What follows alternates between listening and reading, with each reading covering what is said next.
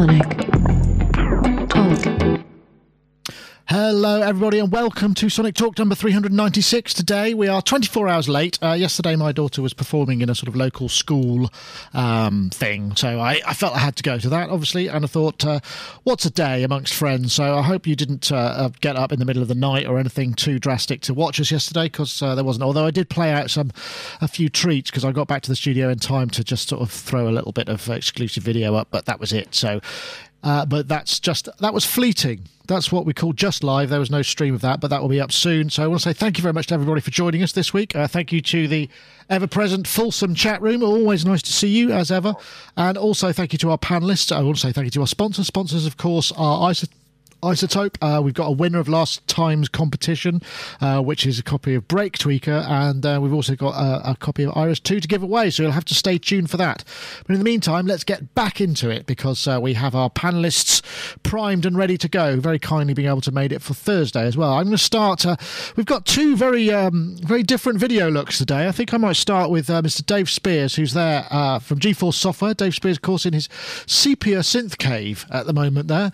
There must be some kind of a special light round where uh, round about where you live. Excuse me, I had you muted then, so um, I hope you didn't say anything important. Um, anyway, Dave, thank you very much for joining us, and also thank you very much for that uh, Odyssey video, because uh, that seems to have gone completely bonkers, and everybody was waiting for it. So oh, nicely cool. done. Oh, brilliant, thank you. It was nicely edited, Nick. Uh, Even though, what did I get called? Uh, somebody said I was the most loquacious reviewer.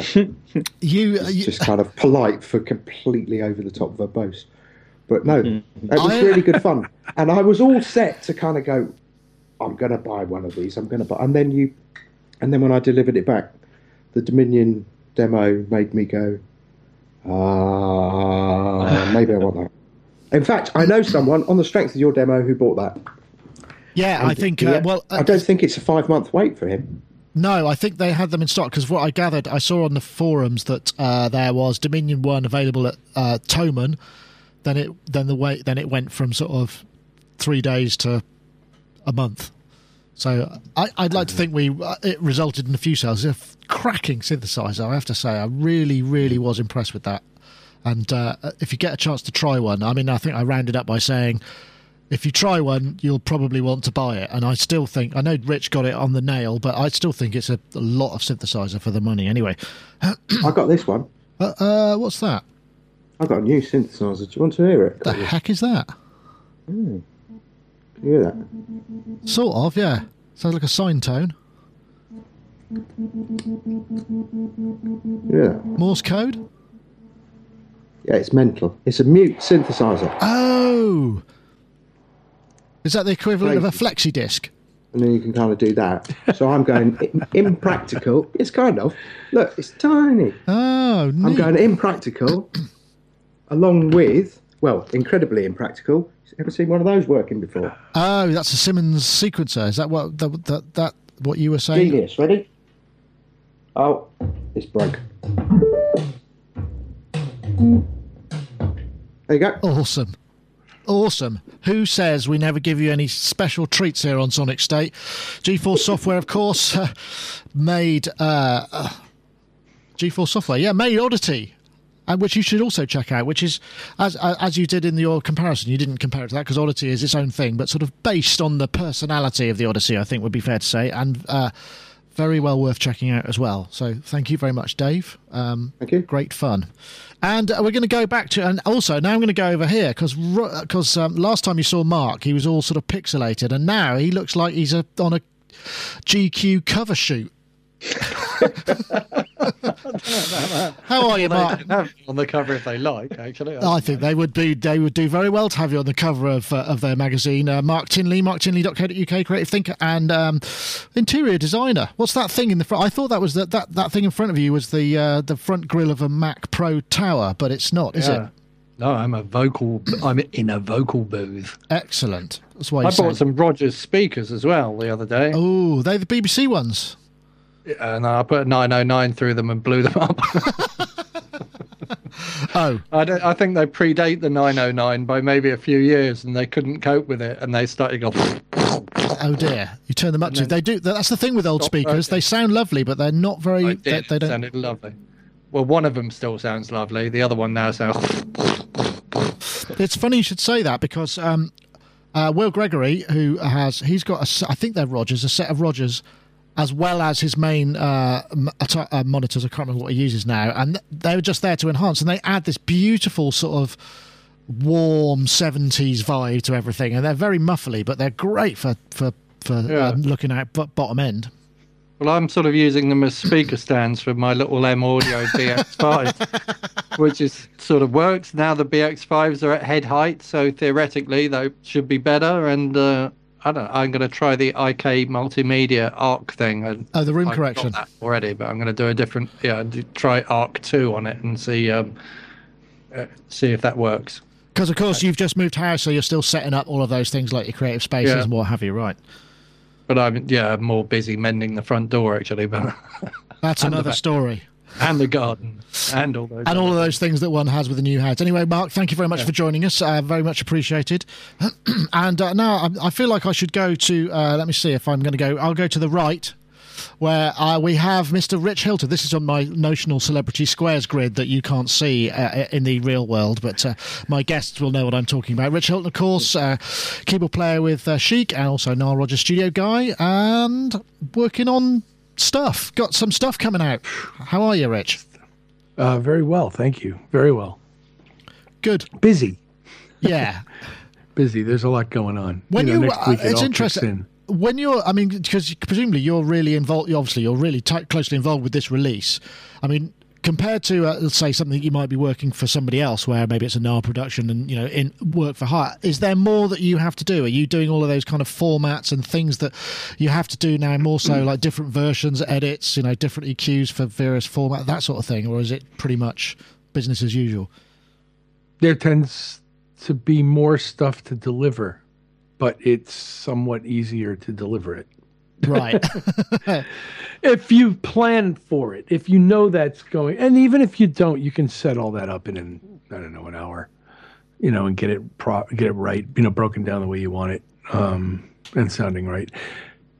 Uh, uh, I am asked for it quite often these days. Um, now, to be fair, I didn't mix this record. So right. I don't know what they, I don't know what they asked those guys for, but I can imagine because I know what they're asking people for in general these days, right? Which is things broken out in all kinds of different ways. And I'm just between you, me, and everybody who's listening, not that big a fan of trying to reconstruct a mix with stems. I'm just not.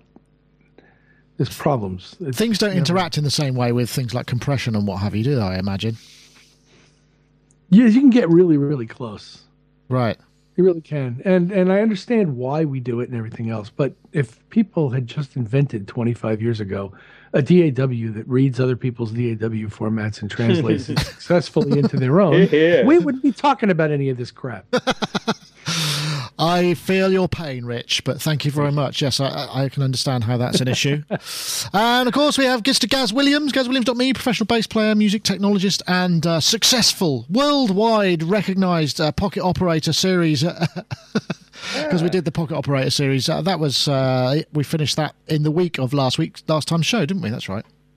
Hmm. Um, yeah, great. Really enjoyed doing that and seeing the response has been great fun. A lot of people uh, cancelled their orders after watching those reviews, but I reckon and I, I'm sure there were more orders too. Probably be more people that will be ordering them for sure. Uh, but you know, I think those things are cool. I think uh, we gave them a right good working over, didn't we? So yes. I think it was well, nice you did. To... I I just sat and said, "Cut." But here, here's something though. Um, look, this is cool. This is really cool. Uh oh. I think if I just flip this around. More equipment. On a moment. It's um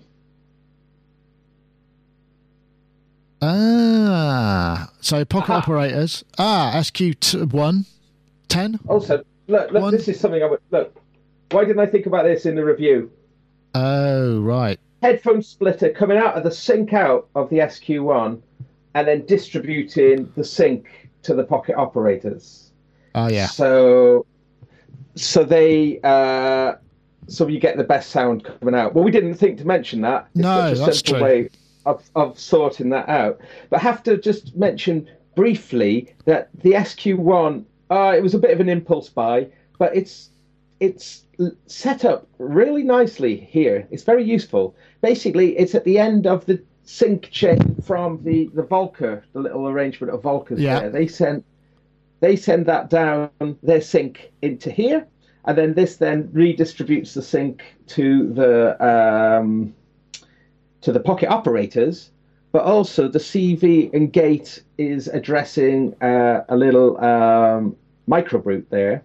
Right. And there's another C V and out, uh, C V and gate waiting for some other synth. Uh, some other synth that's on its way. Uh, and yeah, and then there's various other things. But um, what's really nice as well, though, is that the S Q one has got a U S B port on it and is essentially always listening for sync. So it'll automatically lock on to any incoming signal. But if you plug in the uh, analog sync cable, that'll override it. That will become the uh, so that the analog sync becomes the like the daddy clock, so to speak. So uh, so what so what's quite nice about this lot, this this shebang, is that it's running in free time, in in its own time that I control off the the Volker beats at the beginning of the chain. But right. but it's but it's all it's MIDI'd in actually as well, so I can start my computer system. As soon as I start the computer, then all the clock changes, then the whole clock changes to the computer time. Oh, so that's neat. So you can just kind of integrate yeah. it quickly, integrate that yeah. jam into that's yeah. neat. Yeah, so it all works independently, but as I say, as soon as it, as, as as soon as it detects playback coming in, it'll switch into the uh into the um uh the the, the computer's timing. Um, ah, so, neat. So it Oh, and the strike effect, which will be returned soon, is uh, I've been uh, sequencing that with the S Q one as well. Which, uh, nice. I think the thing. Um, ab- Sorry, go Mark. The S Q one. Um, I remember many, many years ago when I was trying to make these C V gate things talk to each other, that Roland things wouldn't talk to Korg things. Is that right? And the Roland were volt. Ah yes, no the the the, the Korg were volt hertz. The S Q right? the S Q one, I can tell you this. The S Q one's got some yeah. other really cool features. One is it'll do hertz, volts, or volt per octave switchable on each A and B row, so you can have one or the other or a mixture. Uh, oh, it also it also yeah, and also it'll take a U S B MIDI input. And just to, if you just have it in uh, standalone mode, and it'll play, and you can use it as a MIDI to C V. Um, two channel, I think, is that right? Two channel MIDI to wow. C V, yeah. you know. So it's basically oh, it's a really a useful Swiss Army knife. Yeah, absolutely. Yeah, yeah, and that's an absolute bargain. Wow. Yeah, it's cool, and I think I didn't when I got it. I didn't think it was going to be quite as useful as it is, and it's actually been. Uh, God, I was up till four o'clock this morning, just uh, grooving on this setup, you know, and that was largely. Locked on to the uh, S Q one, really. You know, the S Q one was the driving force of the whole of the whole thing. It was really yes, cool. Yeah, no, it's a it's a it is actually a very utilitarian device. I mean, I, I am trying to get around to reviewing it, but I've got I've got a couple of I've got Dave's A R P Odyssey and and the the Korg Odyssey here, which I'm uh, trying to get around to doing. But I was what I wanted to do is get them on the scope so you could see really see the difference in waveforms, because there is a difference. But my oscilloscope. Bonked, and now I've had to. It's just set me back ages, you know. But I, I was trying to, because Dave did such a great comparison that I thought there's not much point in me doing the same thing. So I thought, it was right, what can I do that's a bit different? And uh, I think Mark Doty posted on uh, when I posted it on Facebook. He said, "Oh, now I'm going to have to come up with something, some other way of doing it." Now you've done that, and I was saying, yeah, I was thinking about maybe meerkats on it, you know. So rather than a cat on the piano, we could have meerkat on the piano. And I think Mark Doty was talking about just hitting himself repeatedly in the. Uh, in the nether regions with a synthesizer to kind of give his review a slightly different flavour to the rest of us, you know. So, so see see what you've done there, Dave. You've created a, you've created a, a real challenge for the rest of us now. He's raised the bar. Raised the bar, yes, exactly. So uh, there we go. Um, I think we have some topics, but um, good grief. Uh, let's have a look what any of them are. Ah, this was one that you you spotted, Rich.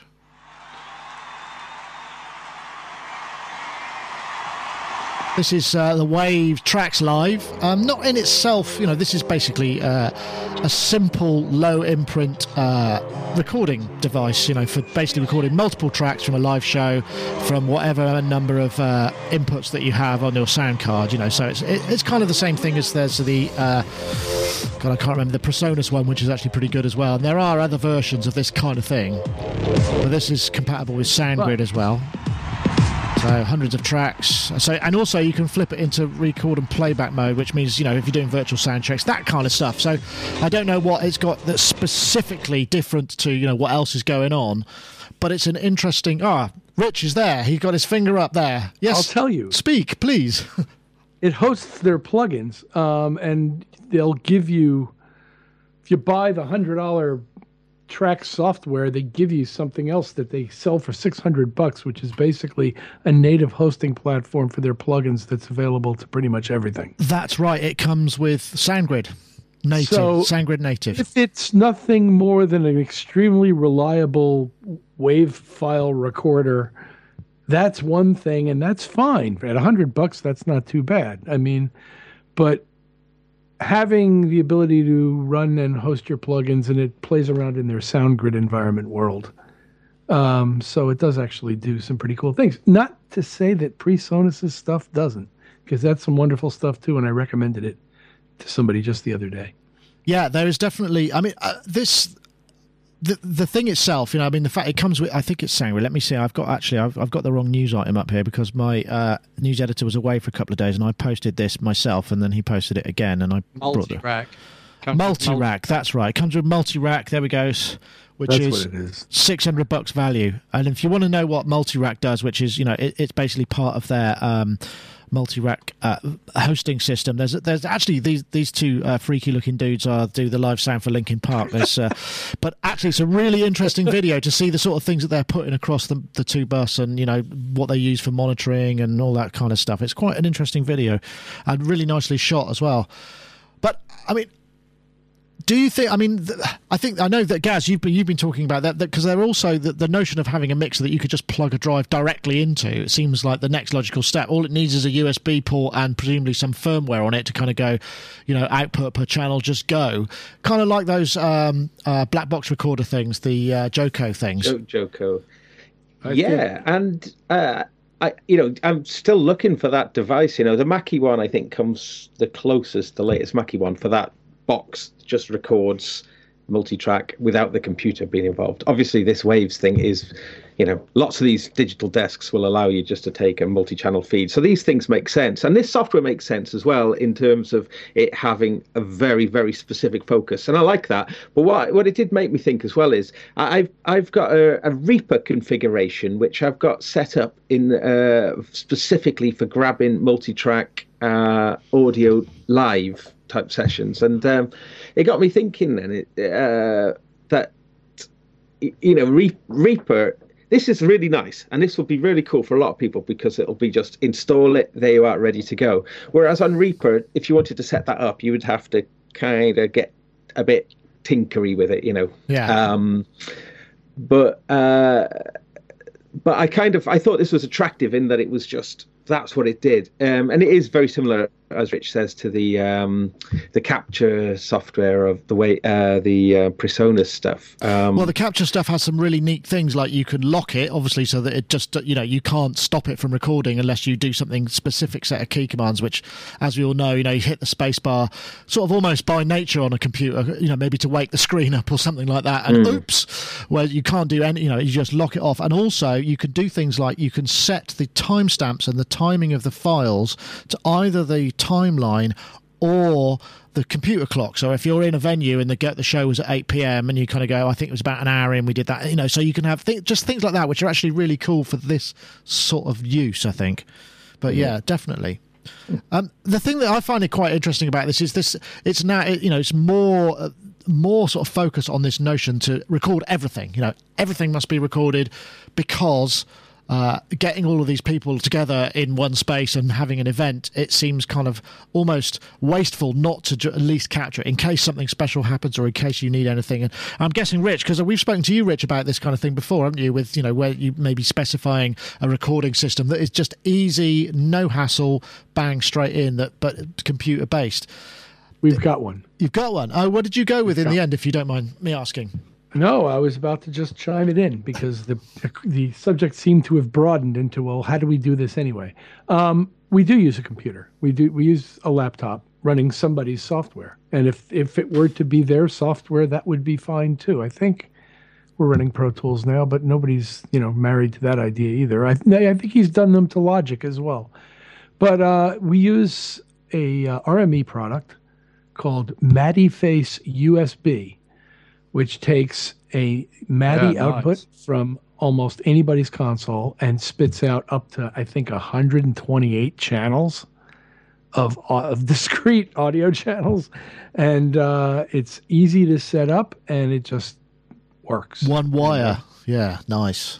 It's and it car- and it travels in a tiny little case. If we didn't have to carry cards for uh, certain kinds of mixers that don't necessarily supply the MADI uh, natively to its hardware.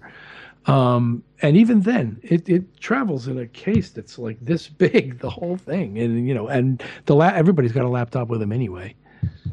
Yeah. Um, and you just got to carry a little drive to record it to. It's really small, simple, and effective. No, that's... And I've used it. I've used the results, and it works great. I've... Heck, I've used the results and merged them into existing recordings. Oh, neat.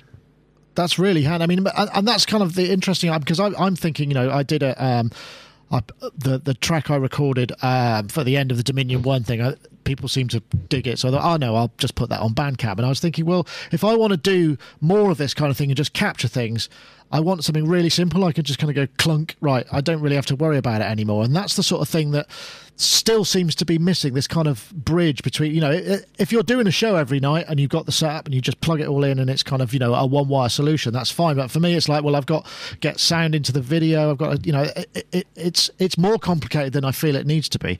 I know, um, Dave, you record a bunch of stuff, don't you? I mean, do, what do you have? Do you have just everything running? I mean, it's, I guess it's straightforward for you because you've got a single workspace that doesn't have to be reconfigured so so much. I, I mean, I am, you know, generalizing here massively.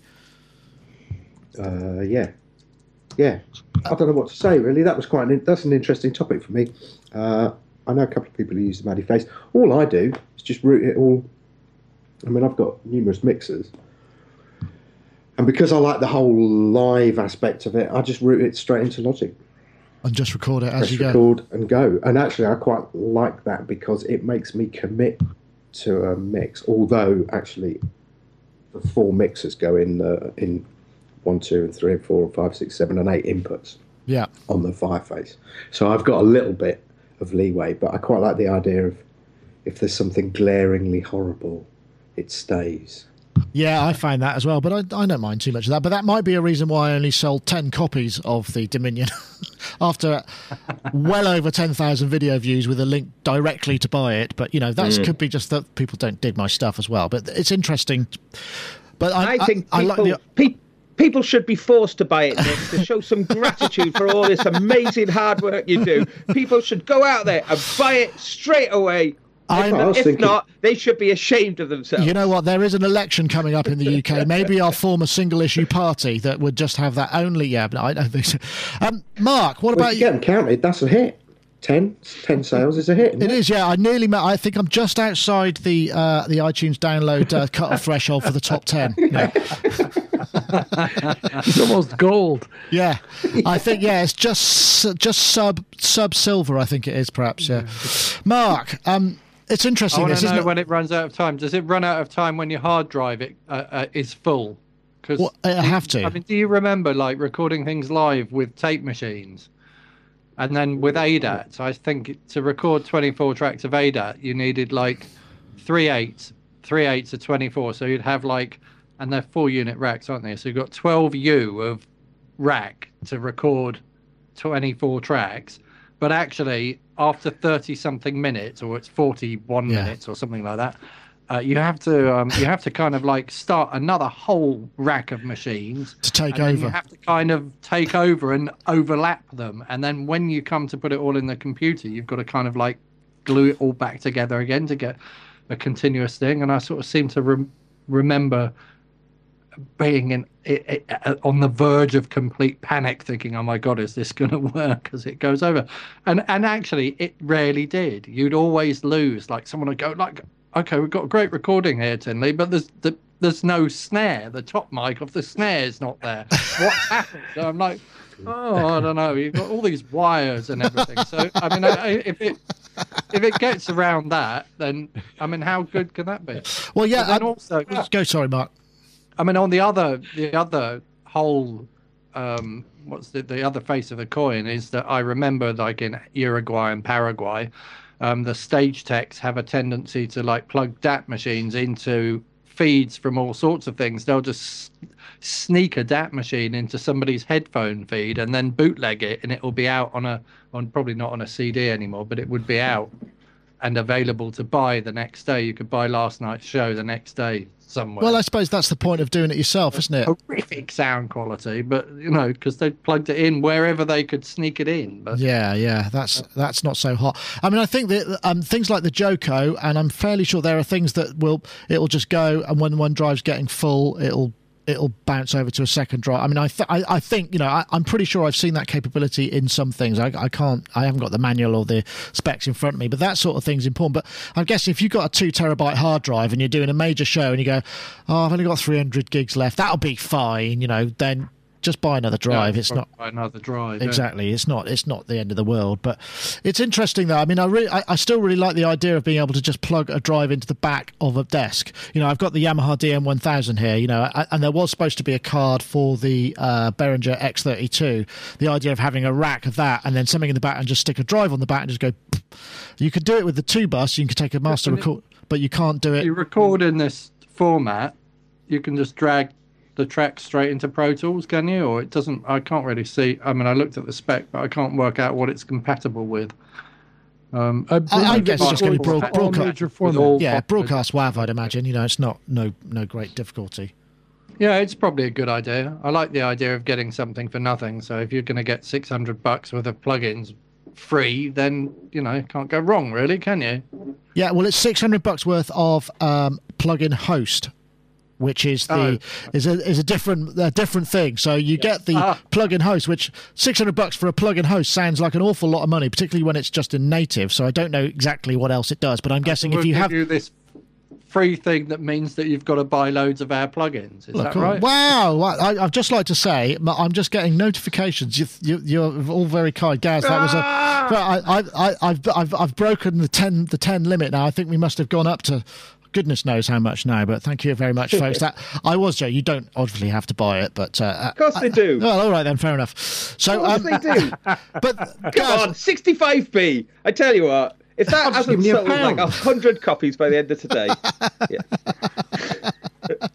Anyway, um, right, I'm starting to blush now. I need to change the lights to a slightly different colour. Oh, I, I have got one thing. This, I'll tell you what I have got. This really neat thing, right? I was in Maplin's the other day, and we've got all sorts of lights up in the air and all that kind of thing, and it's a real drag to kind of, you know, you might have seen me off camera poking things with a stick to switch lights on, and there's another one around here, but I've got this, uh, I'll, I'll demonstrate, and I've got the, these little things which you plug into the mains that have got an R F frequency and then a remote control, and then you can just kind of go, uh, hold on, I think I've got that here. Is that going to, yes, there we go. Well, hey, because ordinarily I have to go anyway. twenty quid from Maplin's for a set of five. That's absolutely brilliant. So um, we should do an ad um, because there was more stuff I wanted to talk about uh, on the kind of recording front, but uh, I think the ad is probably more important, seeing as they pay our way, and uh, Isotope are much uh, appreciated as sponsors. So here we go. Let's see if it will play. Probably not after all that. Ah, here we go. Yes, I think we're talking about Iris two again this week. eleven gigs of sample library to get you started. That's all the packs you used to buy separately. So now Iris two is obviously with the... Oh, gosh, that's a bit loud. Sorry, excuse me. Uh... You could use twenty-four bit W A Vs, you've got four samples deep, you've got all these modulation possibilities, five envelopes, five L F Os, plus eight macros. Allow you to do all sorts of modulation, morphing, intuitive spectral selection tools, as you we've seen on the isotope uh, technology in the past. Allows you to select all sorts of portions of waveforms, and, and there's a whole bunch of really... F- I, I hesitate to use the word fat, but fat analog waveforms in there, at which results, when combined with the actual master multimode filter, some really nice and very analog sounding sounds, as well as all the other crazy stuff you can do with the Iris engine. So if you're looking for something that's kind of going to supercharge your synthesis and lay to throw pretty much anything in there in a W A V format, check out Iris two, uh, isotope dot com forward slash Iris, a ten day free trial, as with all of their stuff. Well worth it. And you may remember um, we did actually run a competition last week. Uh, we asked you to tweet because they would give, there's a special discount, which I think ends today on the, is it the twelfth today? No, yes, the twelfth. So um, you've still got a bit of time. There's one hundred bucks off the uh, brake tweaker. Uh, Break Tweaker, we asked you to uh, tweet out Break Tweaker Win to at Sonic Steak and at Isotope Incorporated. And we have a winner. His name is Mike Benson, and he also added the comment, "You guys totally tech. See how I substituted tech in place of rock there. You also rock too." I thought that that's that's the sort of thing we totally appreciate. That's awesome. Thank you very much. And you are now the proud winner of Break Tweaker. Uh, I will get the Isotope Fairy to... Uh, to fly over to your place and drop it down the chimney or whatever into your email inbox virtually. So thank you very much, Mike Benson. Uh, the Twitter handle is, uh, now see if I can read this, it's at Michael two point oh. So if you get in touch and let us know what your email address is, uh, we can make that happen. So thank you very much. And we've also got a competition this week to win Iris two, uh, the subjects of our ad. So uh, Iris two, you can win. Uh, we're looking for the hashtag morphing modulation. Uh, I come up with other ones, but sometimes they've got too many letters close to each other, so it ends up being kind of difficult to read. So I thought morphing and modulation was a kind of straightforward one word. You tweet that to Isotope Incorporated and at Sonic State. So basically, if you send this out, the hashtag morphing modulation to at Isotope Incorporated and at Sonic State, you get entered automatically. But as we know, there are one hundred forty characters. I'm not sure how many characters are there, uh, but you could probably... Uh, fill the rest of them up with something amusing and witty that we all can uh, enjoy and read. So if you want to win Isotope R S two, well worth it. The odds are good. Uh, I'm not that we aren't a fabulously uh, popular podcast, but... You know, we're not talking thousands of entries, so, you know, the good chance that you're going to get something there. one hundred seventeen characters. Thank you, Rich. That's very kind of you too. Did you, did you count that up quickly? one hundred seventeen characters... Spare or there already? It's the contents of the chat room is what I was saying. Ah, okay. Thank you very much. Anyway, um, seventeen characters. Excellent. Oh, that's true. Gosh, very, uh, very nicely done. And the chat room get a little. I, I feel like the guy on. I don't know if you remember as the uh, as when we were children. There was um, there was a link between all the kids' programs after school, and uh, there was this puppet character in the U K called Gus Honeybun. And uh, he would he would read out letters and birthday messages and show pictures from kids who wrote it. But also he would uh, he would turn the lights out as a special treat. So I'm going to do that right now. There we are, just as a special treat to the chat room. It replaces our tumbleweed moment that we used to have. So anyway, thank you very much, everybody. Thank you very much, Isotope, for sponsoring the show. We do appreciate it, and uh, and do check out their products. Um, right, uh, I'm going to go back to uh, On Piece because we we got some other things as well. Oh yeah, this was something that uh, was it you found, Gaz? Yes, here we go. Check this out. This is an Atari emulation called Myst, uh, running on. Uh, A separate not board. An emulation. Not, not an emulation. No, well, the emulation runs on the hardware, so the hardware will run an Amiga. It will run, uh, uh, and as this is someone running Cubase, which I'm looking at that and I'm thinking, God, I spent I, I don't know how many thousands of hours in front of that screen, and that looks really awesome. And this is just running on this board here, uh, but this is the one that's actually got a, a, you can get a little MIDI addition to it as well. So you get the MIDI ports from the original Atari S T. And you download the uh, operating system image onto an S D card, and then you've got access to you've got U S B ports and what have you. And this is currently playing. And there was another one that I saw earlier of um, them running a uh, a Mega S T uh, simulation, which had like which run a much bigger screen and more hard drives. This is this is basically what we're talking about. This is Myst is on sale. Uh, I think I've got a picture of the actual. So this is the board. So it gives you basically the much, pretty much the innards of, you know, something that would run an Atari. And uh, Mark, you seem very excited about this as well. And I, I was looking into this, and I was wondering, you know, what what would I need this for exactly? But then I thought I, I could think of a few things. I mean, obviously, it'd be nice to get all of my old stuff off floppies and into some other digital domain so that I've got access to it if I need to. I don't know. What do you think, Mark? I know you're into running all sorts of hyper O Ss and what I, have you. I do. I do run an Atari emulator on my Mac called Nostalgia. And, yes. And the only reason I run it is because I like that really crunchy, horrible um, speech synthesizer thing, which sounds really kind of has a. Oh, I remember that. Yeah. Sound. I've used it for lots of things. Um, Oh, and my astrology software is on the Mac as well, actually. I bought some really good astro- uh, not the Mac, the Atari. I bought some really good astrology software, and I've got it on the Atari.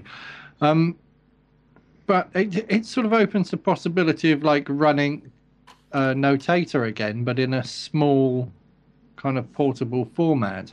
And then, I don't know, maybe I've got, like, a nostalgic attachment to the way I used to do things. And then sometimes I go back to things, and I sort of think... Because the way I used to work with Notator, actually, is I used to make patterns. Uh, I used to make um, sequences, patterns, and songs.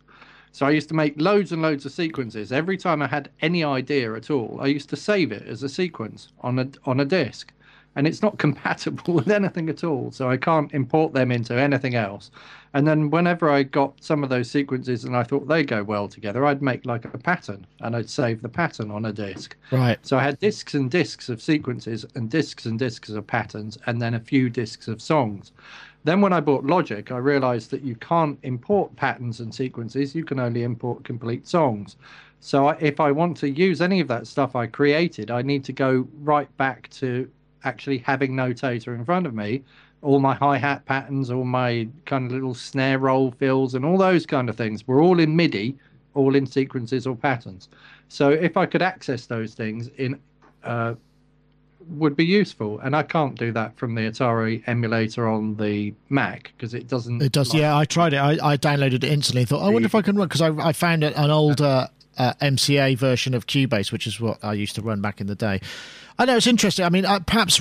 Um, I mean, the the only other thing I've got to say about that, actually, but sorry, I didn't mean to cut you off, right. but um, is that I created those things in nineteen eighty-eight, nineteen eighty-nine, or whenever it was, or maybe around nineteen ninety, when that I probably created some of them and then imported them into that software. So, you know, I created those things twenty or twenty-five years ago, and it's like... my idea of what was good twenty-five years ago and my idea of what's good now might be radically different. So, yes, you know, how much money do I want to invest in finding out? That's the question.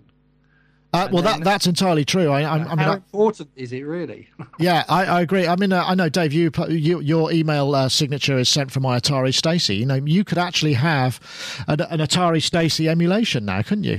I think you're muted, by the way. Uh, I'm not. Oh, there. No, you're not. Ah. I was, because I was playing with this again. um, I don't know. Do Is I there any re- point? I don't know. I, I, I tell you, yeah. So before I got the Atari, in fact, I've still got four Ataris. That's really, that's quite obscene, isn't it? Uh, I haven't plumbed them in in a long time, so I, was, I expect a lot of them don't work. But before I had that, I had the Commodore sixty-four. And I think yeah, if I could revisit really the sixty-four... Good. Particularly with the S I D chip, I probably would. That would be that would be quite. I don't know. I don't know. Did you have Pro sixteen? I've got enough. Was it Pro sixteen on the Commodore? Oh God, Steinberg, no! It was Pro something. It, it, whatever it, it was, something like PreSonus or something like that. But it was Tim Ryan's software company. They were in Wokingham. They were kind of just down the road. Something like that. Oh, Super I sequencer. Used, I used Steinberg Pro sixteen on the Commodore sixty-four, and then when I bought Steinberg's Pro twenty-four, is that right? Have I got that? I don't know. Yeah, Pro sixteen, then Pro twenty-four. That's right. But I mean, so completely but, different. But the point is, is I, I mean, how useful is? I know, Gaz, because you were you, the reason this came up is because you'd spoken to some people in Bristol. I know because uh, you know you met Adrian Utley, who's Portishead guy, and he was on Atari for years and years and years, and uh, he sounded quite excited by this. But I doubt if he's going to want a bare circuit board.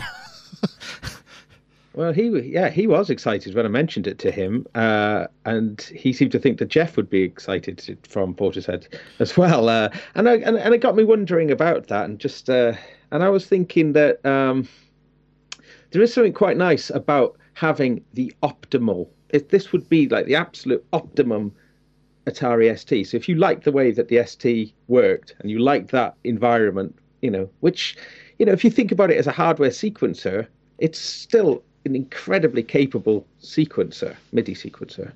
Um, but I, like, you know, this gives you the first chance you can actually run an S T in high res, albeit V G A. Um, but you can. It's twelve eighty by ten, uh, ten twenty-four is the maximum you can oh, get right. on an S T. Okay. On an S T. Yeah, so you, uh, so you can do it, S T. You know, high res, um, which you never could do before. But the thing is, this is not an emulation. Like I no, had to cut in no, earlier. Yeah. This is a, what's it, F G P A. So it's, this is running. You know, this this will have the feel. This will have the feel of it on an S T, but as though it's, it's like, like the output. best. No, there yeah. is. You can get a MIDI output board for like twenty bucks. twenty oh, euros cool. And it just sits on the on, in fact um I've got the the, the so, expansion slot here. Sorry Gaz, yeah, carry on. Yeah, so I mean uh I guess it th there's an issue about the software license. I just don't know about that. Um who knows, but, I, it may have expired by now. but but I mean, you know, that is, as a hardware MIDI sequencer, if you think about it that way, rather than a, I suppose rather than a rather than a retro thing, you think of it as a hardware MIDI sequencer with a top, yeah. Uh, but I, I think the problem it's is a, it's well, it's it was very developed though. I think it's yeah, very it, easy to to look back at it and think it's in the past and things have moved. For on. MIDI, it was very yeah, it was very developed. That's true. I you know what? So. If somebody gave me one of those Atari mice now, or mouse now, I think I'd just smash it. Do you remember that massive yeah. clunky thing that you Yeah, had? But that's the thing. Weird. This has got U S B ports on, so you could have a really nice, comfortable mouse mouse and keyboard. You, you know, it, this is the thing. It's, it's not like... This is what makes this attractive. It's not like going back to, or that, exactly that thing, that big clunky mouse. And this, you know, you could put all the best peripherals into it, or whatever you want. Assuming you can find the drivers, that is. Uh, yeah, yeah. I know, Rich. You put in the uh, you put in the chat room there that the horse and plough is, uh, is, is it was a good way of working too. And, and I, yeah, I, well, I, I just thought that was funny. No, I, I and I totally agree. I wondered whether but I mean. I also, I, I also said that. But by the same token, when I watch an Amish guy in a field using a horse-drawn plow and all that black clothing in thirty-five degree centigrade weather, I'm not feeling all that romantic about it. Yeah. I, I, I totally get where you're coming from. I think um, what one thing that would work for me is, you know, that and a, a, a thing that would read floppies, and I could just get, uh, assuming any of the floppies I've still got would read, would, would not have melted in their cases, and, you know, because it's magnetic stuff. Uh, it would be nice I to got, get hold of those things. I got an A S R ten right here.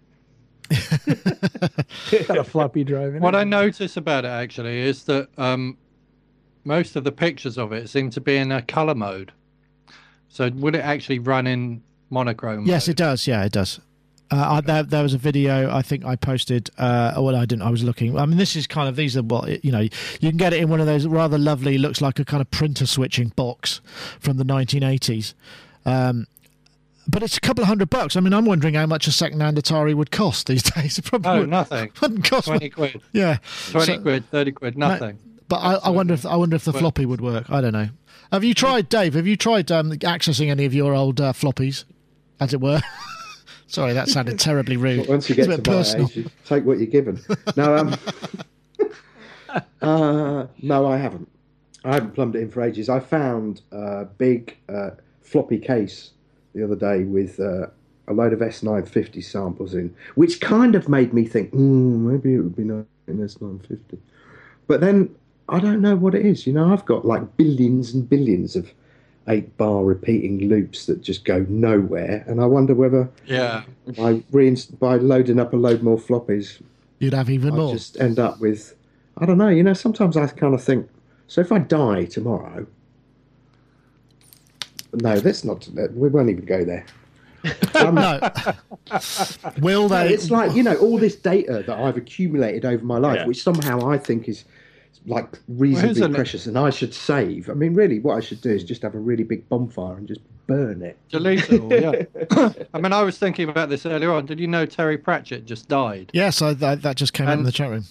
So he's, oh, did it? Okay, I'm not paying attention, but um, no, no, but, I mean, he's he's got tons of data on his hard drives, which, which, if he were still alive, probably wouldn't necessarily think was that important, but somebody's going to go now plunder through all that stuff and, and dig out what they think's important.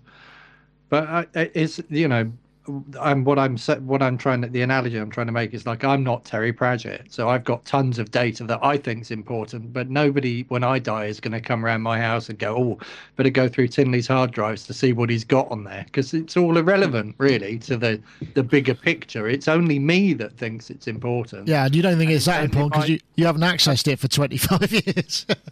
No, exactly, and I, I you know what, I'm probably more likely to sit down and and.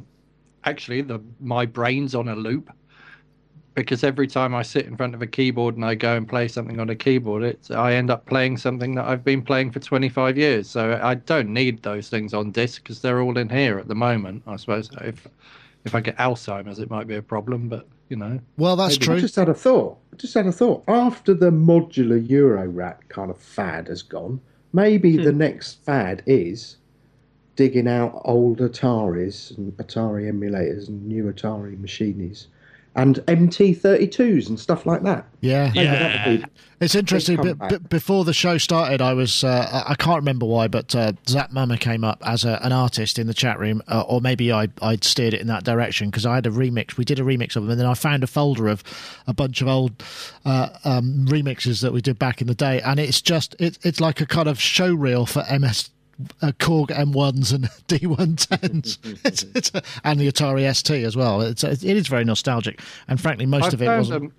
Um, I found an Atari S T on eBay for twenty quid. Really? But uh, but the problem is, I've also found an original Atari S T M one mouse, tested and cleaned. Buy it now, nineteen pounds ninety nine plus three pound ninety postage. So the mouse is more expensive than the computer. Well, it's rarer to find one that's still in working order. You yeah. think? Is it, I mean, actually, do you remember? Do you remember? Yeah, with the fluff oh. that used to come out. Oh yeah. Oh, oh yeah. You'd have to pick it all out, wouldn't you? Take it's a good job. Do you remember though? The, the little mouse in it was uh, was like a ball bearing covered in latex. Fortunately, so you could yeah. wash it under the tap. You know, and it was quite hygienic. Those funny little wheels as well.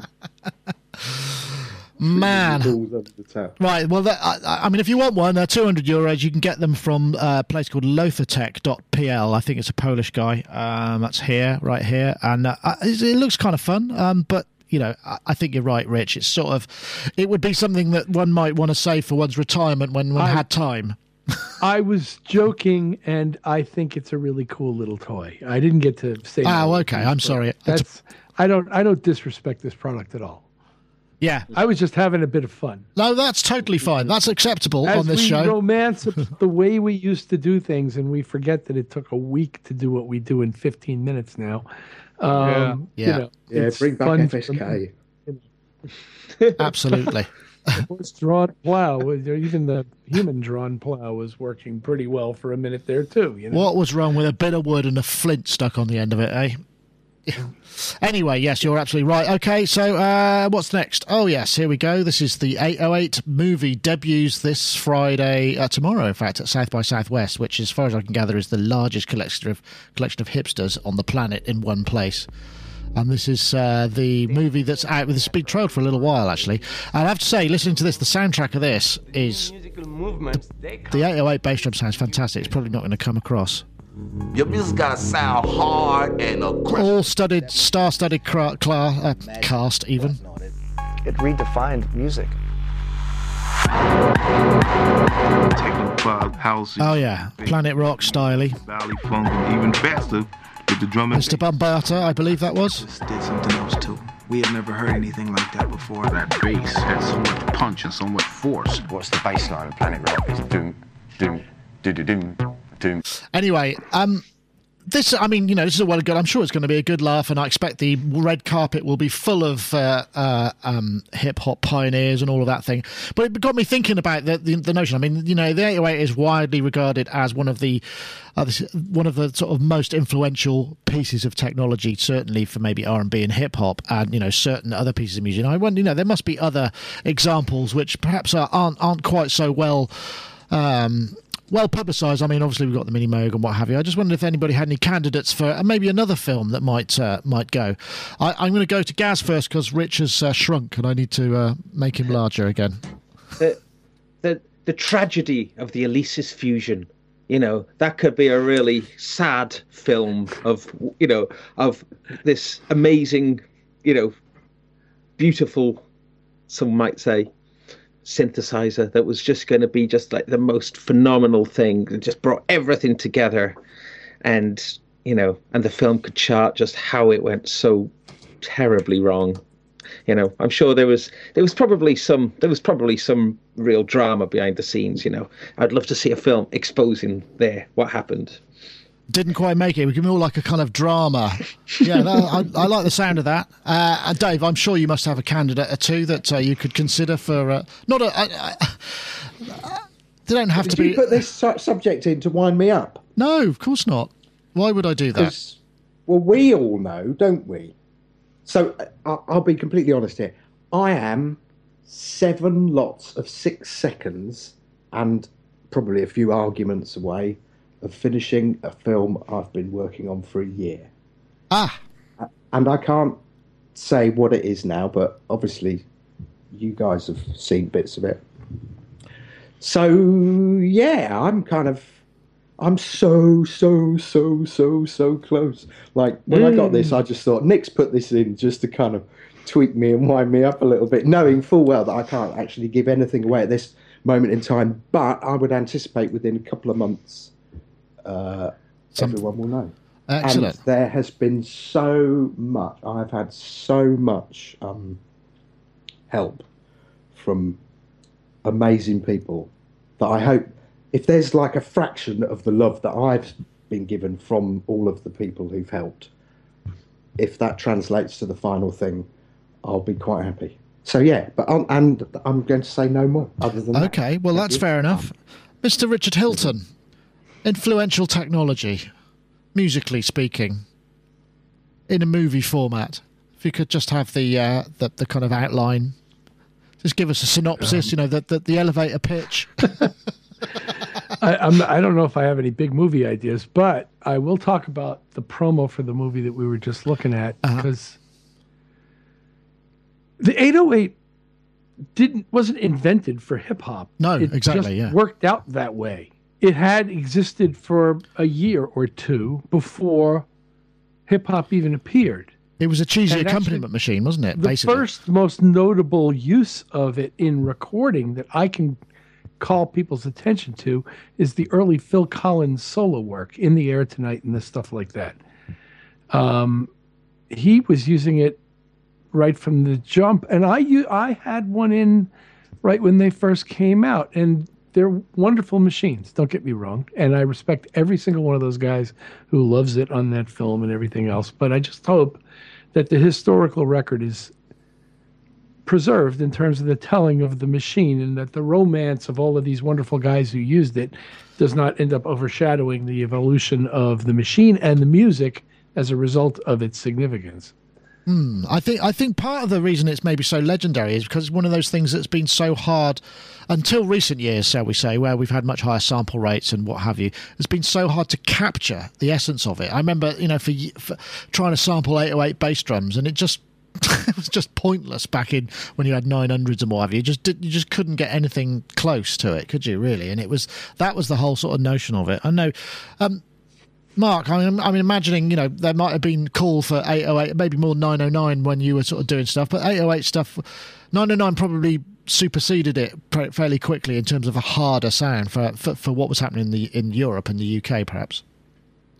Um, well, um, I don't know, actually. I mean, I'm sort of, I, I'm a, a punk guitarist, first and foremost, I suppose. Actually, no, I'm a rock guitarist. I was into Led Zeppelin, and I kind of slipped out of Led Zeppelin. Um, which question am I answering? Anyone you um, like. uh, okay, well, I'm talking about the eight oh eight at the moment. Um, but my favourite bands used an eight oh eight, so I was really, really into Sisters of Mercy in nineteen eighty-two or nineteen eighty-three. I don't know if I should really admit to that, but they had a member of the band called Doctor Avalanche, was it? Oh, uh, and he was a T R eight oh eight. So they gave the T R the T R eight oh eight was programmed by the singer whose name I can't remember. Andrew um, Eldritch. That guy, yeah. He programmed the eight oh eight, but they credited the eight oh eight with this name. I think it's Doctor Avalanche.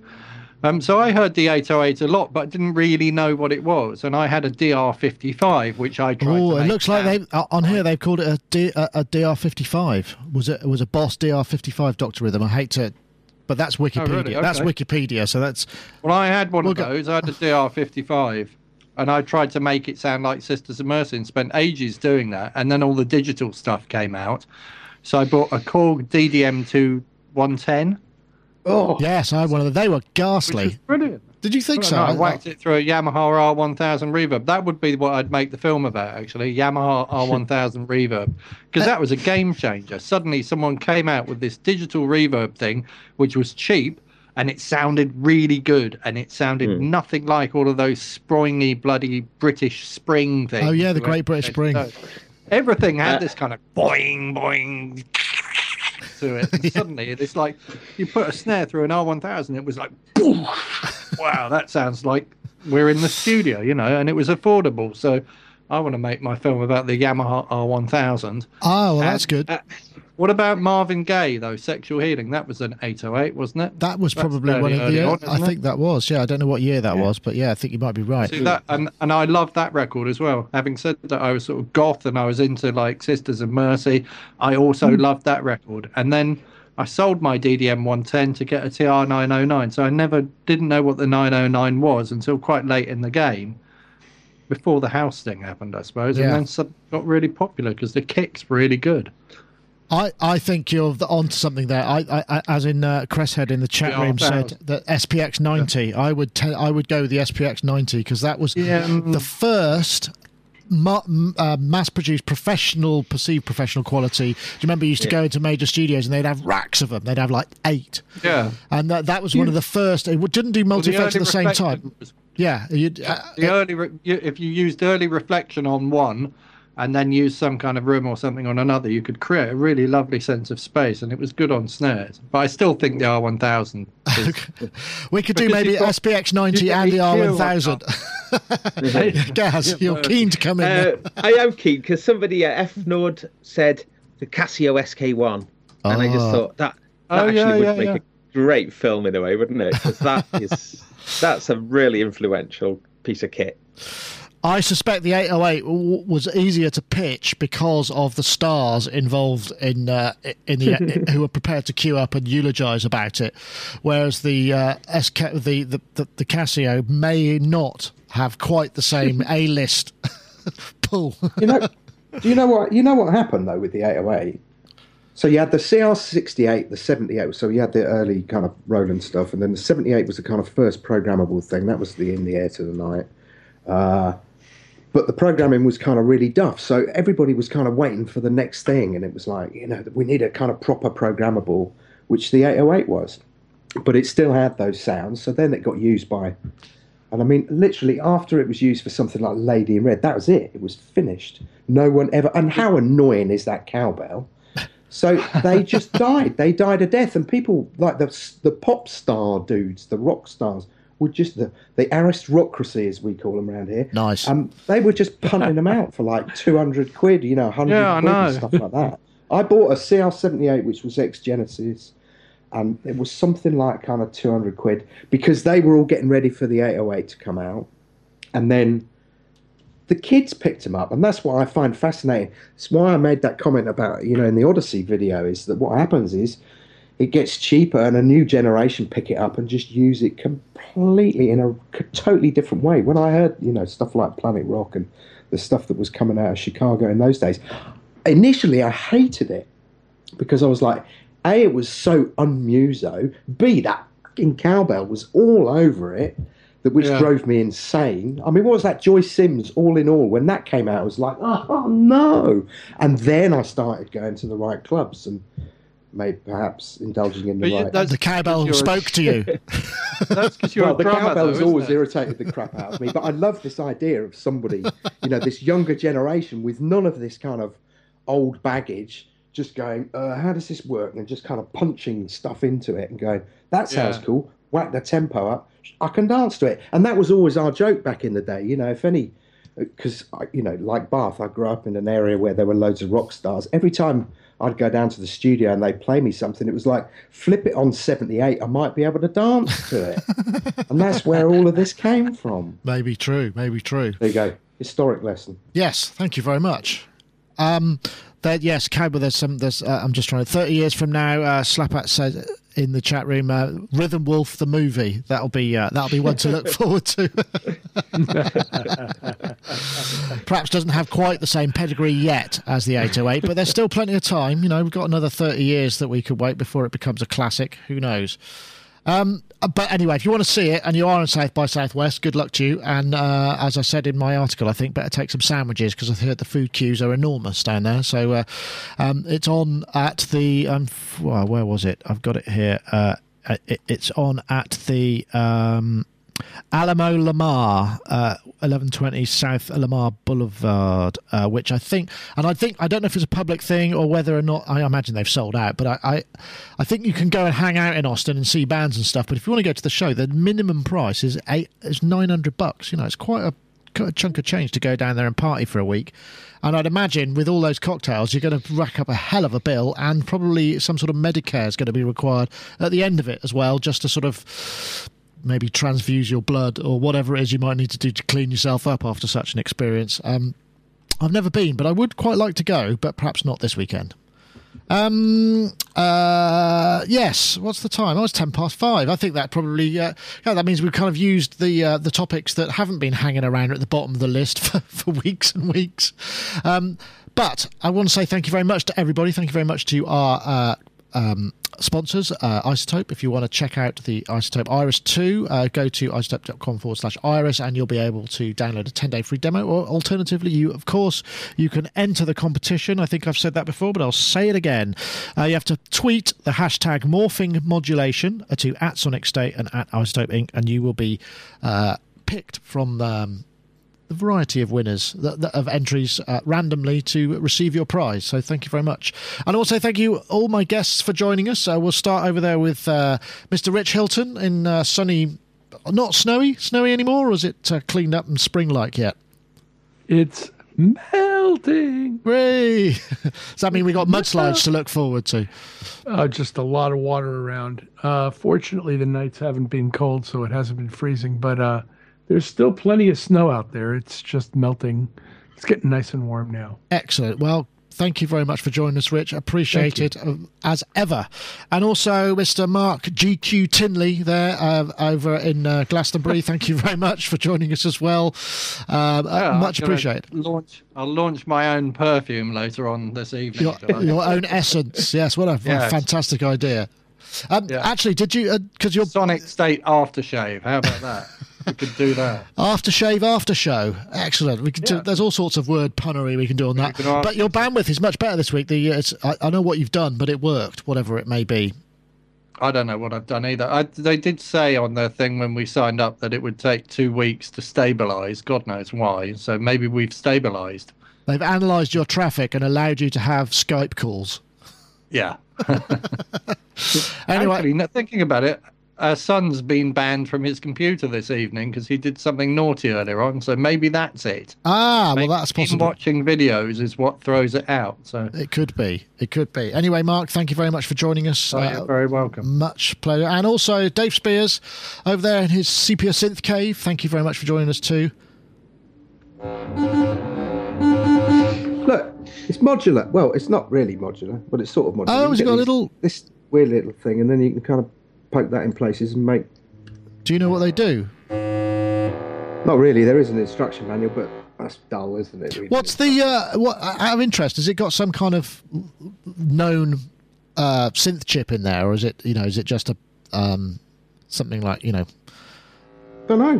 Do you know you who made it for... buttons, and you get a constant note, and then you press that one and it goes... It's like a not-so-pocket operator. It's mental. I like it. I like uh, do you know? Who, do you know who made it for them? Because they had they had somebody. Oh, that's. There you go. That's a hit right there. Quick, yeah. I'll, I'll capture that. I'll stick it straight on Bandcamp. Put it so, on a floppy. So, uh, did you know Excellent. who made that for them? Did they I ever? Don't know. Oh, interesting. No, Chris. Chris kind of handed it to me the other day and went, you know.